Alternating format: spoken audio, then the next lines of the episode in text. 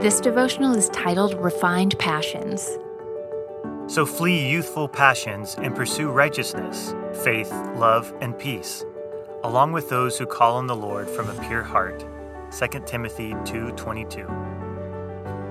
The world has a clever scheme.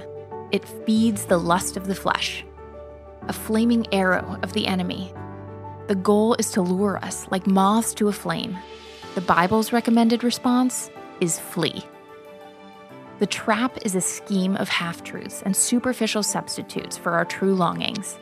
It is a scheme of shortcuts, like Satan offered Jesus Bow down and worship me, and I will give you the kingdoms of the earth.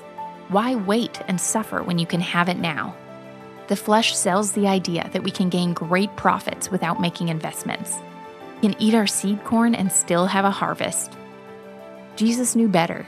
He separated from Satan and followed the road of obedience a road that led to the true fulfillment of his destiny as the king. The path of Jesus is the way of life. Paul urges us to flee lusts and pursue righteousness. The Lord calls us to put away superficial attempts to feed our deepest passions. Instead, we are to do the hard work of chasing righteousness. When we exercise the difficult decision to walk in the obedience of faith, our reward is peace, love, and the fruits of righteousness.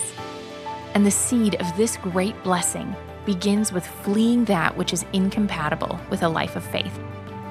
Ponder today. Evil often presents itself as a shortcut to good